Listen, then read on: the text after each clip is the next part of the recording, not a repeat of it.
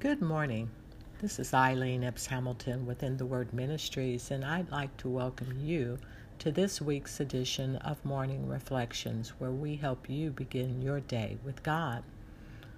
Last week, we began our study, a new study, in the book of Hebrews. While there is differing opinion as to who the author of Hebrews is, it still is unknown. Some say Paul, Barnabas, Silas, even Priscilla or Aquila. Different scholars have different opinions as to who it is based on the letter's vocabulary, style, and various literary characters. The book of Hebrews was written to set forth um, the transition between the old covenant and the new covenant so that the new believers at that time could understand what were the differences.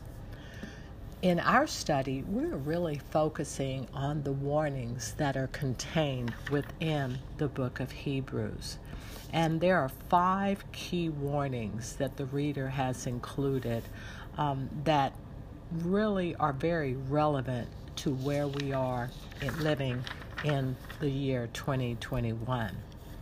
Today, our scripture is going to begin at Hebrews first chapter and first verse. God, who at various times and in various ways spoke in times past to the fathers by the prophet, has at these last days spoken to us by his Son whom he has appointed heir of all things, through whom also he made the world. And today we're going to talk about God is speaking. God is speaking. The epistle of Hebrews opens with a grandiose statement expressing how eternal God chose to communicate with man. It sets the stage in teaching the book of Hebrews why following Jesus Christ was the best choice rather than going back to Judaism. The old way of communicating was over. Jesus Christ was the new and better way to convey the mind and the will of God. God spoke in the Old Testament. When did God speak? God spoke at sundry times or various times, several parts of time. God spoke as was fitting for that particular Old Testament administration. We call those dispensations. Dispensations. In the opening verse, the writer of Hebrews explains how God communicated to man in the Old Testament.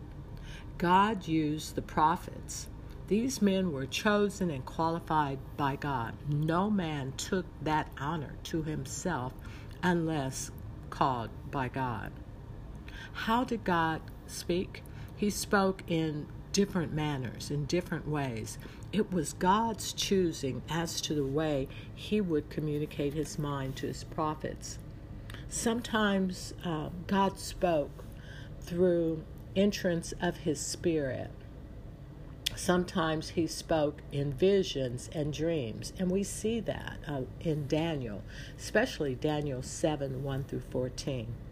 Even an audible voice. God even spoke to use um, legal characters under his hand as he wrote the Ten Commandments on the tablet of stone. God Himself gave an account of His different ways to communicate with His prophets.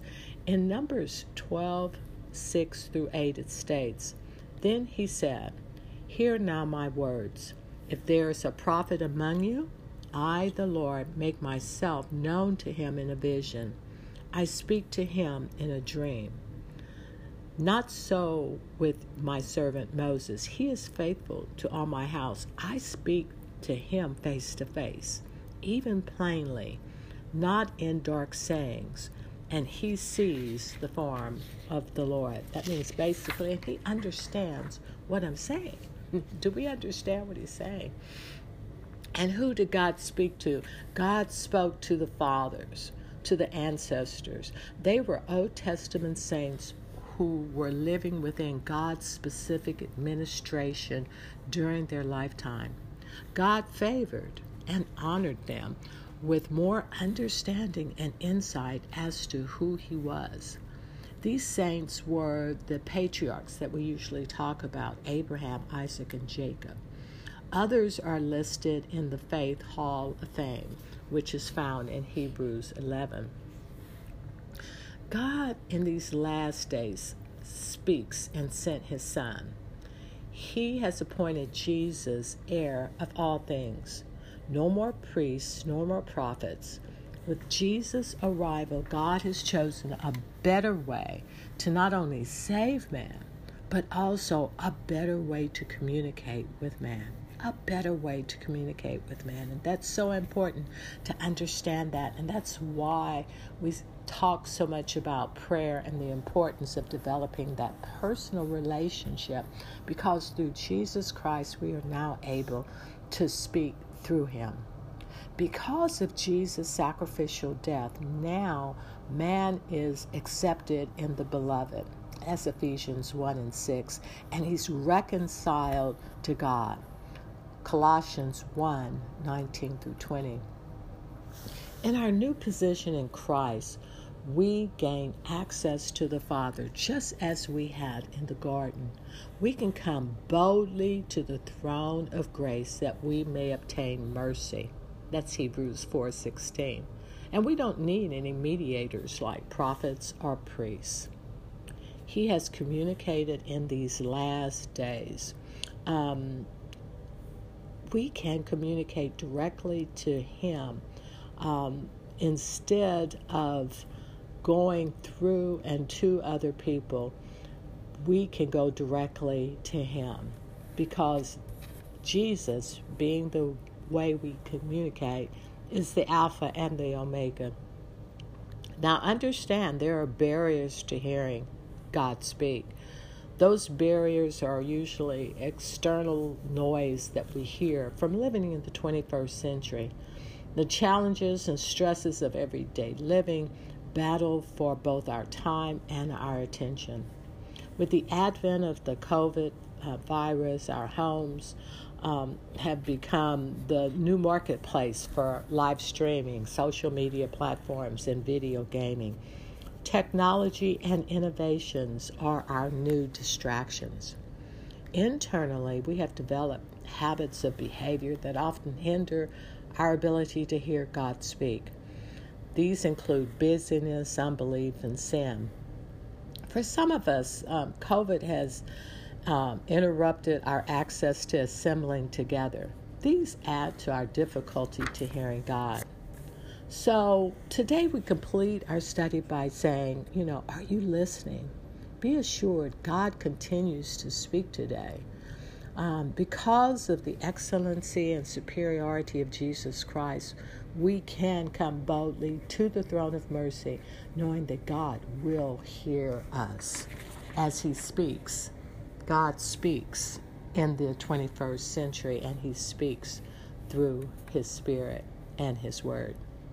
That's it for today. We just thank you so very much for listening to us. And if you would like to um, begin a new life with Christ, we invite you to go to our website, itwministries.org. Go to the tab of invitation and um, consider becoming um, a child um, and a believer of God and follower of Christ um, because God is speaking to us and He speaks through His Son, but you have to establish a relationship with Him. Please share this podcast with friends and families, and we thank you for listening to us, and we look forward to being with you next week on Morning Reflections. Be blessed. Bye bye.